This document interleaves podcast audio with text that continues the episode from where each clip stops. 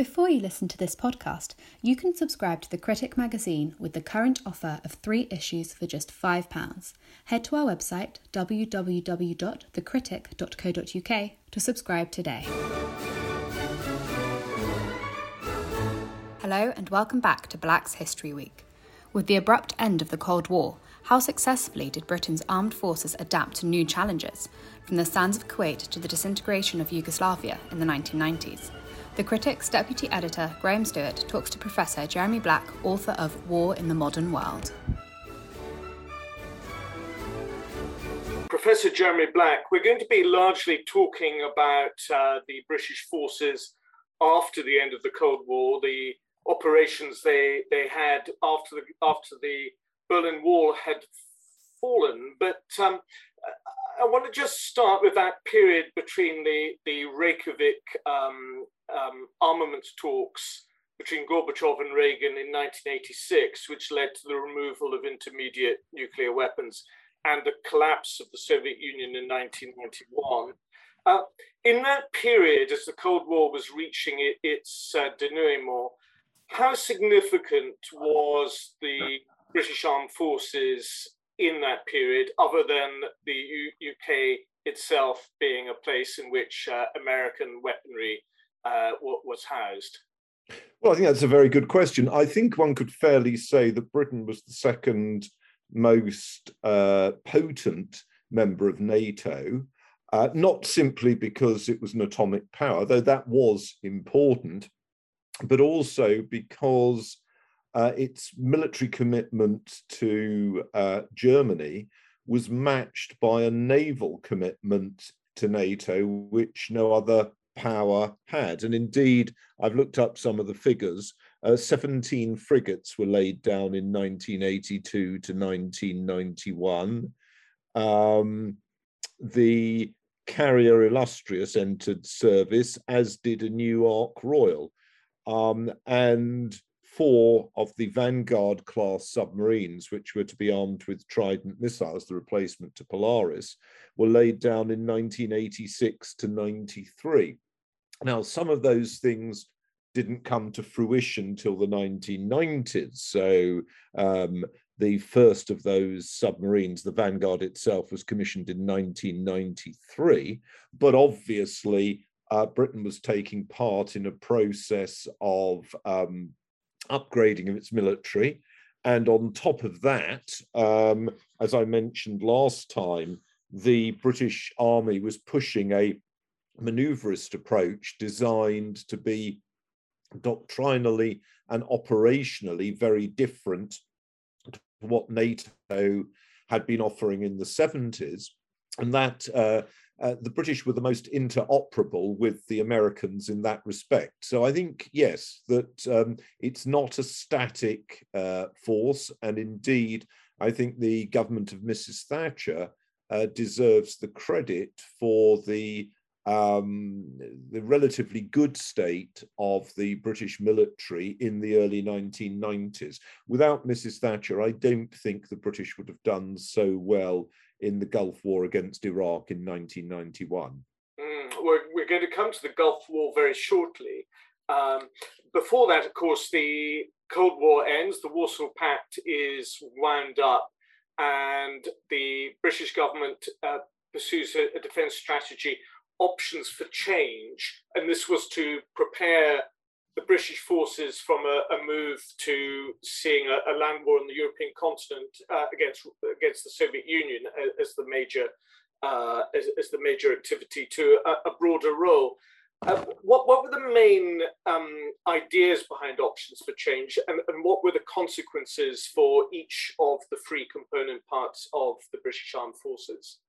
Yes, well, Options for Change was the name of the 1991 uh, Defence Review. So it was a decade after the sort of the Nott Review that had been so contentious at the beginning of the 80s.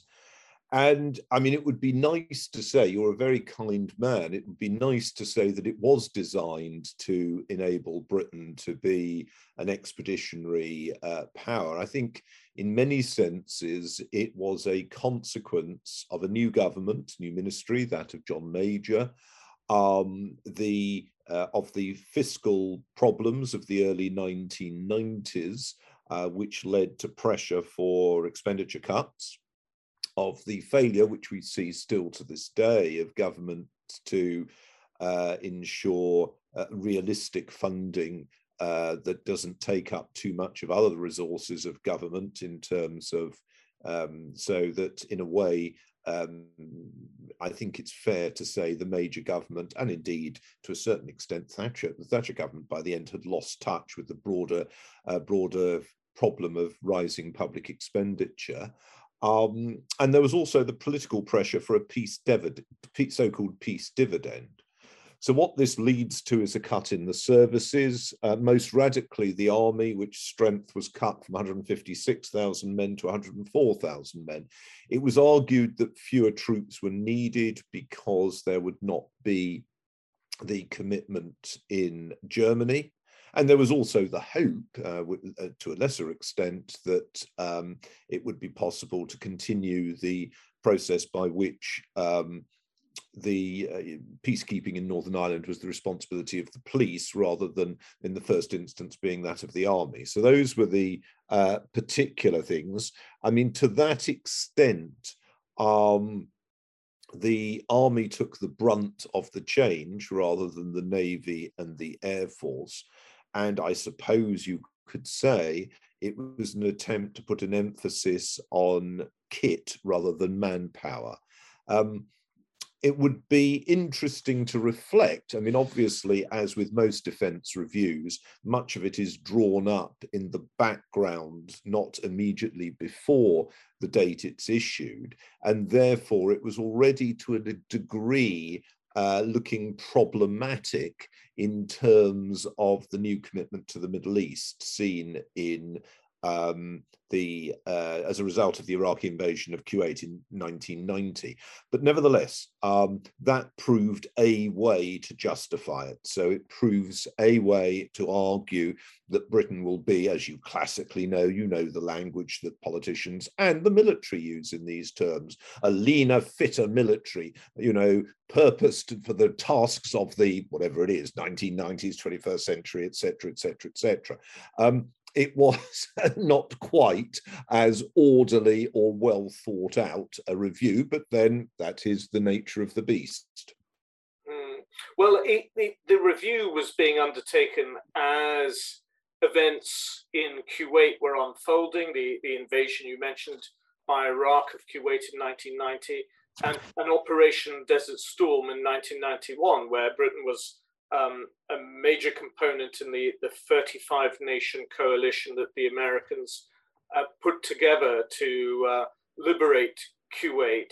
Um, did, did the uh, options for change really? I mean, I suppose it hadn't come into effect by the time British forces were engaged in what we now think of as the First Gulf War. Well, um, major. Did, did, have any? Did that war have any effect on how options for change uh, ended up being implemented? Well, Major promised that the lessons of the war would be absorbed in it. Um, but I think it's fair to say that, understandably, as with all campaigns, the um, the war in the Gulf had revealed deficiencies in the military, not least the need to scavenge equipment, for example, to equip the tanks that were sent there and, and which were a major British component of the um, expeditionary force.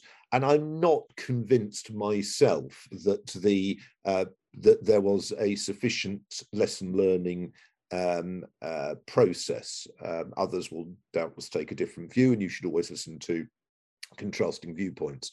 But I do not think that there was an adequate consideration of the strategic questions facing Britain at that point. Let's just put it like that. Um, because after all, a defence review should be dri driven by strategic taskings rather than by, as it were, um, procurement-based decisions re uh, relative to the existing structures of the services.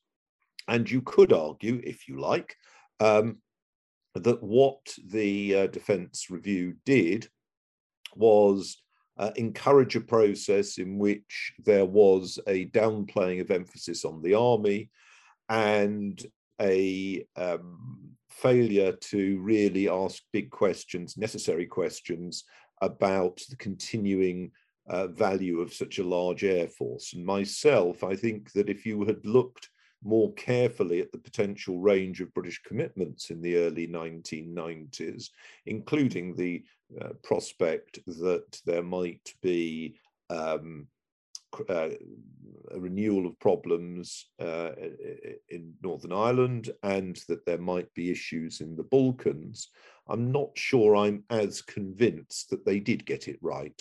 I mean, in essence, in any NATO or American led alliance, um, what Britain could most usefully offer were army and naval forces, and its air force, the British Air Force, while competent, um, I think it's fair to say, was not such a significant help to the Americans. Mm-hmm. Well, in the Gulf War, I, I, suppose we could break the, the British commitment down into three distinct groups. There is the, the air campaign with the Tornados, uh, flying missions. There is the role of British Special Forces in um, identifying where uh, Scud missile launchers are and attempting to have them disabled. And then there is the the, the ground war uh, spearheaded by the British First Armored Division.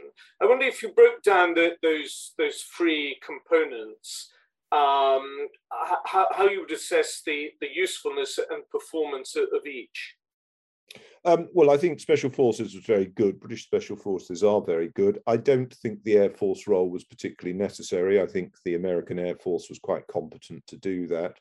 Um, I think that the armor was very important. Nobody knew how effectively the Iraqi forces would fight, nor were they necessarily aware of how effective uh, Allied doctrine, um, intelligence application, and firepower would be. And in that context, to have, as the British did provide, an important armor component was very valuable.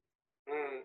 And uh, given that so much of the British forces had been spending the last 20, 30, 40 years preparing for a war across the plains of Northern Europe, um, were we using kit which was essentially being kind of resprayed and repurposed for a, a, desert landscape with all the problems of sand getting into the equipment that that involved? Or uh, did we have the capacity to have um, the, the, sort of armaments uh, and munitions which were desert desert ready well, you're absolutely right that there were issues with sand in tank engines. You're absolutely right in that. And obviously, that requires particular filters. Um, the British had had experience of training in uh, Middle Eastern areas, particularly training in Oman. Um, I, but what I would say in answer to your particular question is this there is nothing wrong with applying doctrine and equipment from one area to another if you can do that, do that successfully. In many senses, the doctrine that was devised by the Americans and the British, and the Germans or the West Germans also uh, played a role in this doctrine um, for uh, combat in uh, in uh, on the North German plain as was actually applicable uh, to the sands of Kuwait, and in particular to the um, the breakthrough and uh, encirclement um, operation that was mounted. And in many senses, what you actually see um, in Iraq is latter stage NATO Cold War equipment and doctrine being used very successfully, and by the Americans as well.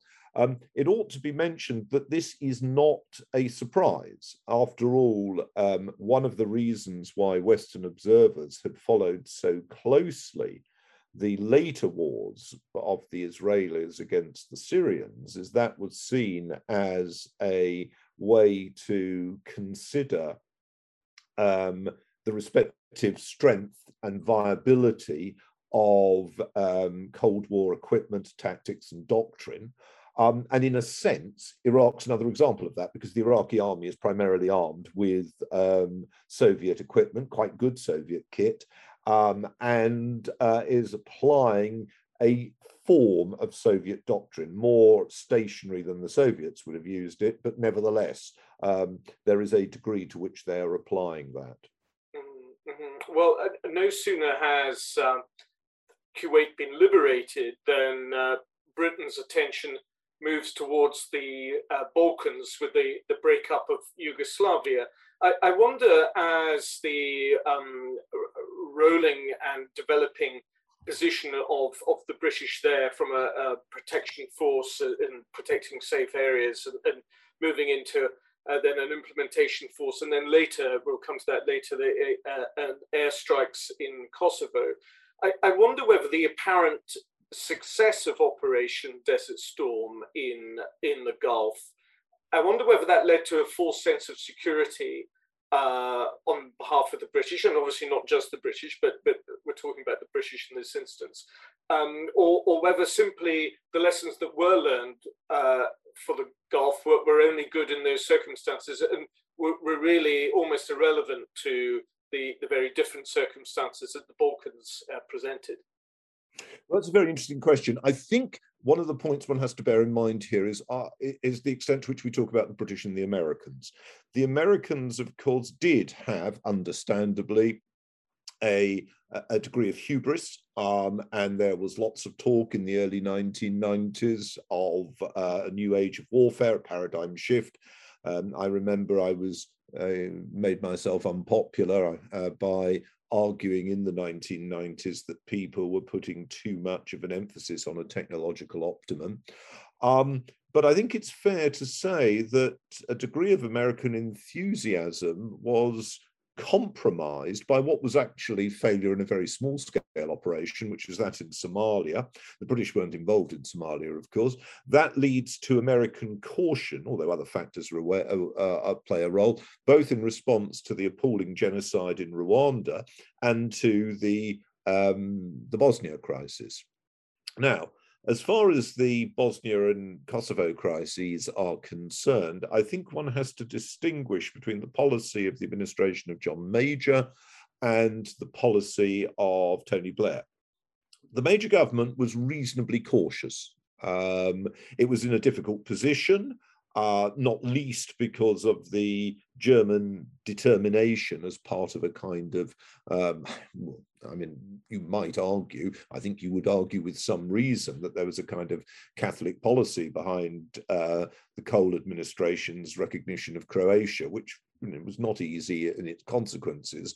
Um, but uh, I think what one could say is that in Bosnia, there was a degree of caution shown by the British, which was not to be repeated in Kosovo.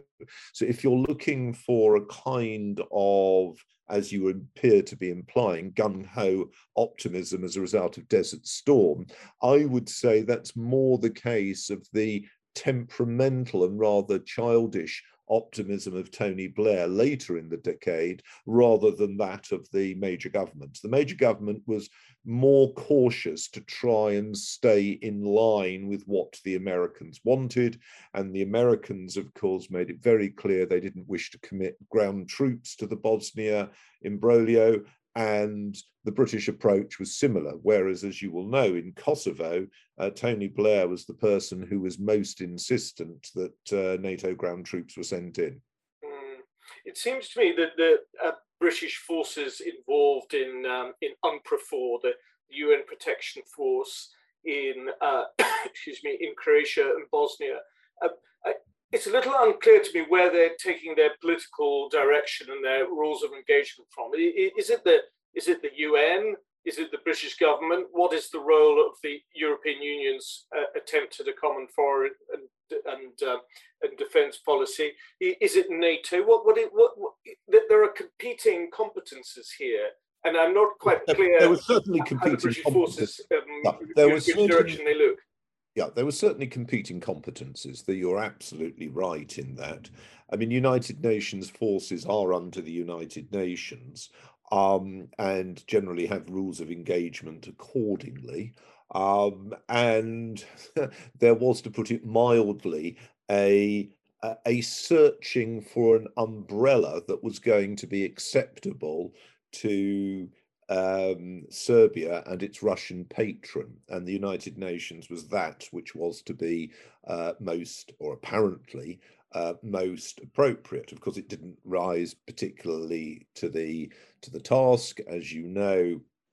Uh, mediation didn't really work, and what worked, in the sense in uh, the Bosnia crisis, was a mixture of um, arming uh, Croat forces, um, uh, American armaments principally, though not only, and the military defeat of the Bosnian Serbs, which I think was the key issue, altering the situation on the ground.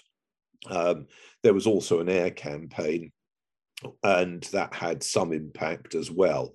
Um, so I think that um, the United Nations forces were, as it were, of limited value, but you could take an all other viewpoint if you wish to be and say they helped to hold the ring. And, you know, there were um, some failures, and those failures led to loss of life. Um, and that was serious. Uh, but the um, it's interesting to consider what would have happened in their absence. And I think it's fair to say we've seen subsequently, for example, every case is unique, but it's also interesting to read between them. We've seen subsequently the impact in civil crises of an absence of an international peacekeeping force. One can see that most recently in Syria.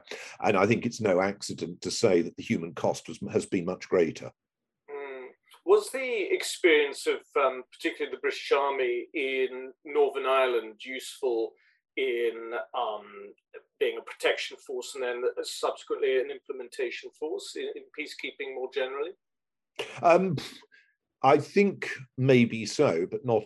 Uh, that's not the only thing. I mean, I think the the British Army was um, well trained, which is the crucial thing. Um, wasn't scared to get out of its barracks and to be willing to patrol aggressively, which is also important. Doesn't want to comment on some of the other uh, constituent parts, but that was not shown equally by all of the international participants. Um, and of course, the British military had a, um, I think it's fair to say, a very, at that level, a very high degree of small war effectiveness. I think that's a particular point. I mean, you know, Northern Ireland's a specific context, but the British Army since um, World War II has, although it's been prepared for big wars and obviously has fought them, um, uh, you know, um, the Korean War, Gulf War One, um, and in a very different light, the Falklands, um, but has also had a long tradition of small war action, which I think it's partic- been particularly good at. Mm. Do you think, uh, and this is maybe, maybe a political question, uh, do you think this experience in the Balkans led to a, a degree of wishful thinking in Whitehall and in the Ministry of Defence in particular, that actually the future of the British Armed Forces was, was one of peacekeeping in a post Cold War world? Um, I think you're looking there. I mean, I think you're right to ask that question. I think you're looking more at the kind of liberal interventionist rhetoric which developed around President Clinton in, in America and uh, Prime Minister Blair in Britain. I think there was a considerable degree of naivety, stupidity, in fact, because they were talking about risking men's lives. So the kind of naivety with Blair in setting up the Scottish Assembly, at least nobody's died as a result of that. But you know the um, the naivety of Blair, uh, his, his facile quality um, in international relations has had led to real people being killed. So it deserves castigation. Um, I think they underplayed the risks of interventionism.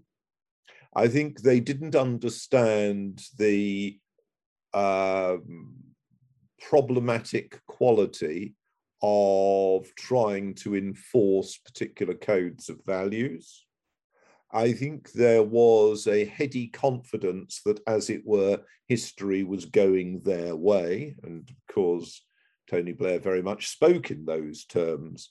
And I don't think that led to the necessary prudence and caution now, clearly, I think it's fair to say that in a system like the British or the American one, if you are given such a lead from the top, people in subordinate positions, whether political or governmental, are apt to pursue their careers successfully by uh, phrasing their advice accordingly.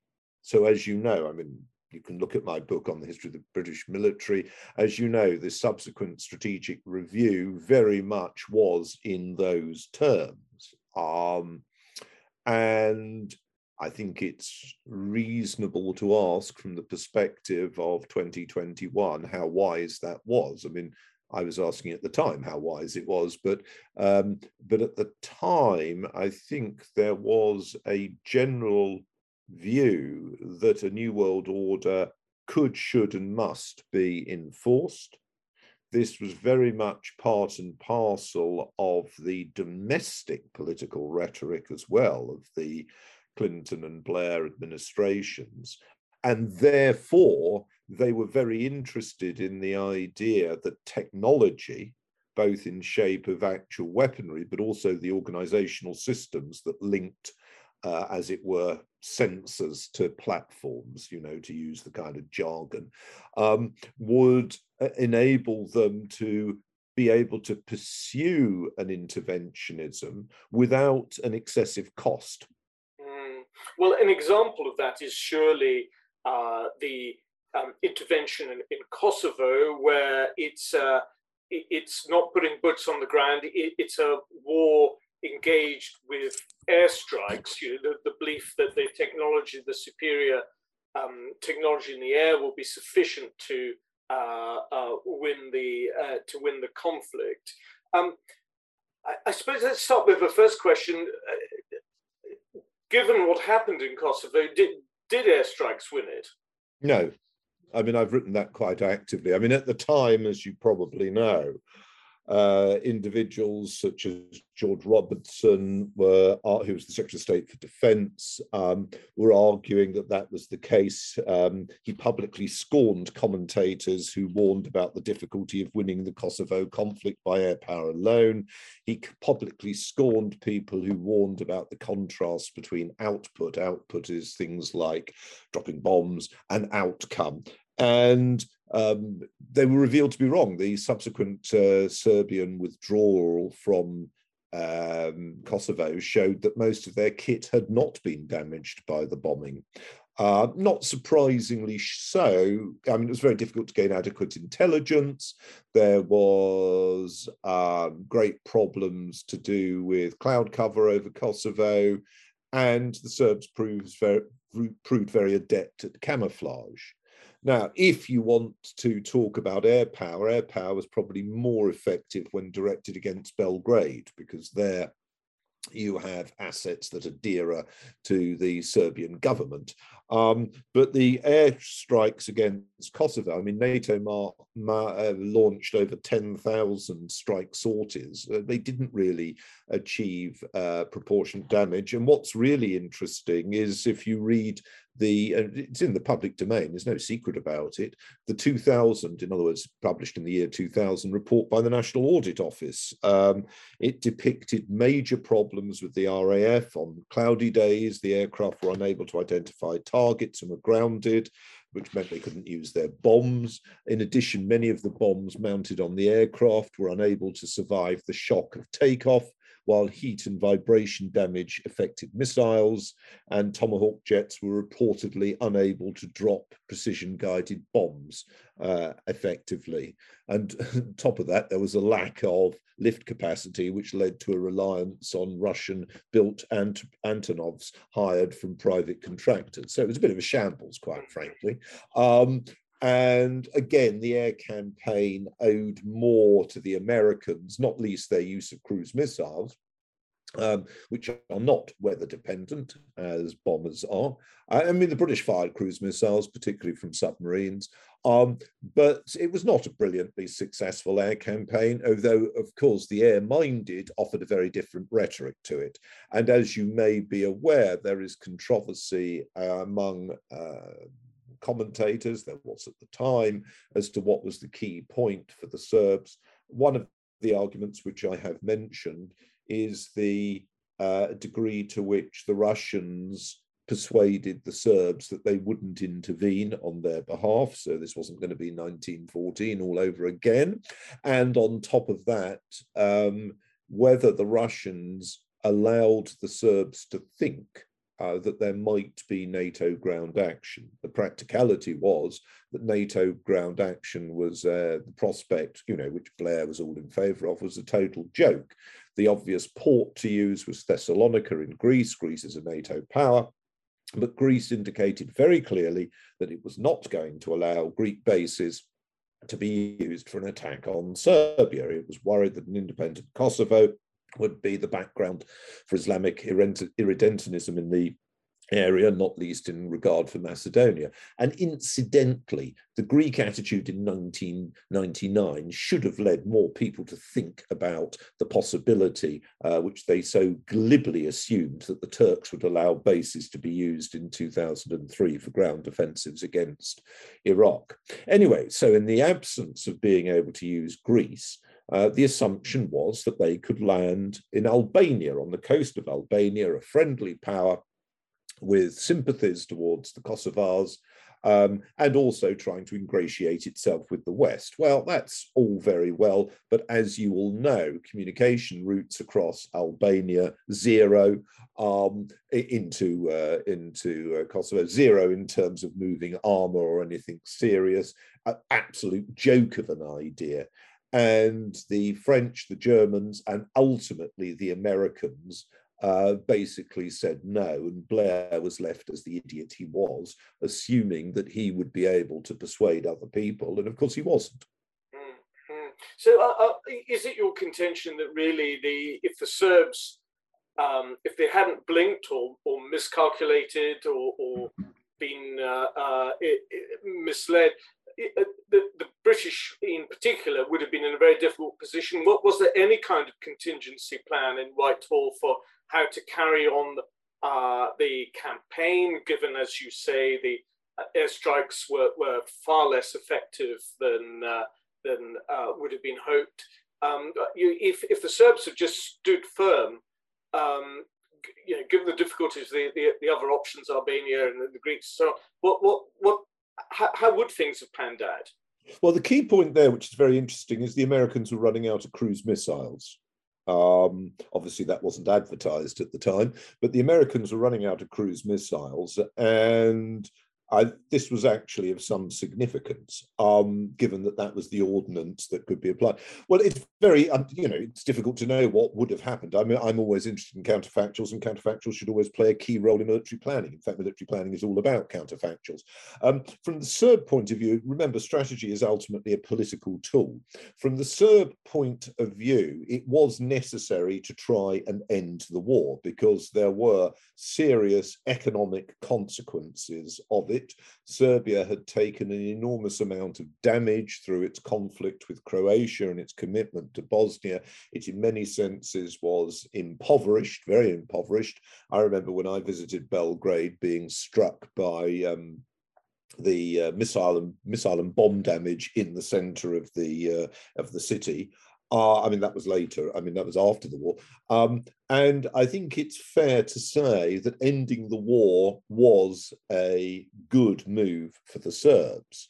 The, this, the, the, it would have been a problem, to put it mildly, if the British government's policy of a ground intervention had been followed and not met with the success that was glibly assumed. So, in a sense, it's not so much the military problem, although that was an element, it's the political problem that needs to be thought about in strategic terms. Hmm. So, in, in essence, it was very lucky for Blair that, that uh, Serbia didn't call his bluff. Yes.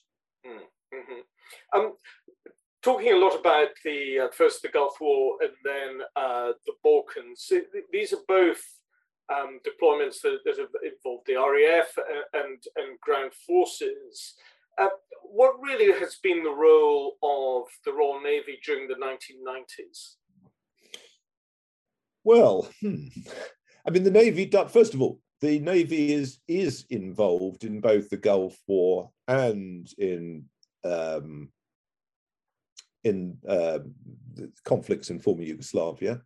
um, offshore warships are able to provide um, missile, uh, helicopter, and uh, aircraft support to British operations, as well as actually land, in the case of Kuwait, and um, you know deploying troops.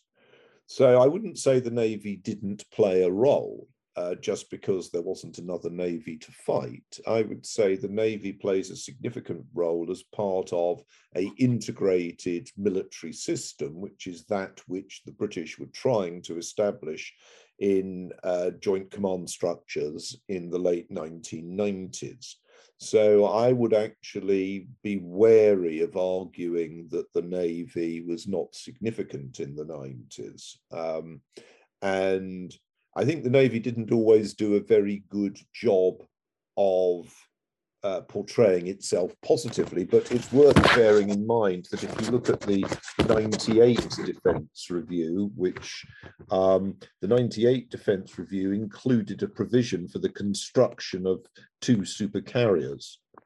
Um, and they were designed to be able to provide platforms for an air uh, for aircraft in a way that anti-submarine carriers had not been able to do. So there was a sense, uh, both in the 98 uh, Strategic Defence Review and in the 2002 so-called new chapter um, of expeditionary warfare. And in that context, the Navy was obviously important. Mm-hmm. Well, there's one other um, deployment in the Blair years, which uh, often gets often gets overlooked, but th- that is the uh, British intervention in the civil war in Sierra Leone. Um, perhaps you could remind us what what that was all about, what why it was under, why the British got involved, and what the extent of the operation involved.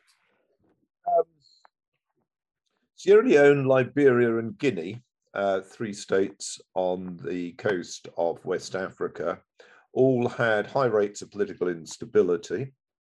The one for which, and, and interacting uh, such, uh, in other words, um, as it were, each states, insurgents, governments uh, intervened in, in, their, in their neighbours. Um, the British felt responsible for Sierra Leone, uh, which had been a former colony and which was a member of the Commonwealth, and to that extent sent in forces as a result of a particular circumstance. Now, Sierra Leone proved more successful for Britain than Somalia had done for America. And I think part of, part of that is if you look at the operation, the British were first of all had a better understanding of the society in and with which it was operating. Second of all, a large number of of the local population saw the bandits and the bandit gangs as being violent anarchists. Um, and thirdly, the British had a degree of mobility in operation that was significant. And going back to our previous connect, uh, discussion, helicopter borne special forces operating from offshore platforms proved a good example of the value of the Navy, and very much so in Sierra Leone. So I think that um, what one can fairly say is Sierra Leone was a British success, and it helped to stabilize the government in a way that wasn't seen uh, in Liberia, where the you know, as it were, the sponsor power was the United States, but the United States didn't intervene in the same fashion. Now, in African interventions, if you are looking at the 1980s and 1990s, the flag leader is France. France frequently intervenes, for example, in Cote d'Ivoire, um, in the Central African Republic, in Gabon, um, and the French do so with a greater willingness than the British. The British in Sierra Leone were in a very difficult position because actually, in many senses, the governmental structure had broken down. Whereas for the French, when they intervened, it was often the case not so much that the governmental structure had broken down, but that they were intervening on behalf of or opposed to a coup um, that was, as it were, a violent transfer of authority from one formalized group of some type or other against the other. So I think the British had a difficult whole hand in Leone, and I think they handled it quite well. Um, other examples of interventions of that type in these years, um, the British task was easier than the Australian task in Timor Leste, you know, East Timor. Um, and and it was more comparable to the Australian attempt, Australian-led attempt, intervention attempts in Bougainville, uh, which was part of Papua New Guinea, and in the Solomon Islands. Um, so one of the grave difficulties in any intervention is you've got to find somebody, as, as, it were, to fight, you know, because if they just melt away, hang around, attack those locals who they can grab hold of, snipe at you a bit, but then wait for you to disappear and then they start all over again. Um, that's not quite the scenario that you want. Um, and I think it's interesting to see that the Australians made a pretty good job in their in their activities, and uh, I think the British did in Sierra Leone. I think it reflected credit on the military in those years. Mm, well, we'll be talking in the next episode about the, the war on terror in Afghanistan and Iraq. But I, I just want to end with, with to get your thought on whether the relative ease, relative term here, the relative ease and success of the Sierra Leone uh, campaign perhaps lulled Tony Blair and, Whitehall more generally into a, a slight false sense of security as to how easy regime change might be in those larger conflicts which were to come. Well, I think that's a fair comment. I think that's a very fair comment. I mean, as you probably gauge, well, you read my publications, I do not have a high view of, of Mr. Blair's uh, intelligence probity or capacity to implement um, plans effectively. Um, I think what one might say of military planning in those years is there is a very much a presentist approach. So, for example, in July 2001, the Joint Doctrines and Concepts Centre of the uh, military produced a so-called joint vision for the UK armed forces. Uh, and of that, and coming from that, future Navy, which was the Navy Board's strategic vision, focused on littoral warfare. Littoral warfare, L I T T O R A L, means warfare against a coastline and power projection, and regarded joint requirements and capabilities as crucial. Well, that's absolutely fine but it doesn't actually prepare you if what you're going to be up against is the kind of challenges that might well now be facing the navy in you know in other waters so there was a very presentist account which stemmed from what appeared to be the obvious um, strategic environment and which lacked sufficient people who were sufficiently senior to ask questions about the viability of that approach. And to a great extent, they were configuring defense plans around the ideology of the government, but also around the military ideology of jointness. Now, jointness has much attraction, has a lot of value, but it shouldn't act as a substitute for the ability of the military services to focus on tasks that are very particular to those branches of the military. So if you're thinking of Navy, things like submarine or anti-submarine warfare. If you're thinking of the army, things like um, home defense against uh, large-scale disruption. And I think it's fair to say that there were failings in that respect. Well, we'll pick up the story in the next episode with the um, uh, conflicts in Afghanistan and Iraq. But Professor Jeremy Black for uh, talking us through British deployments in the 1990s. Thank you very much indeed. Thank you.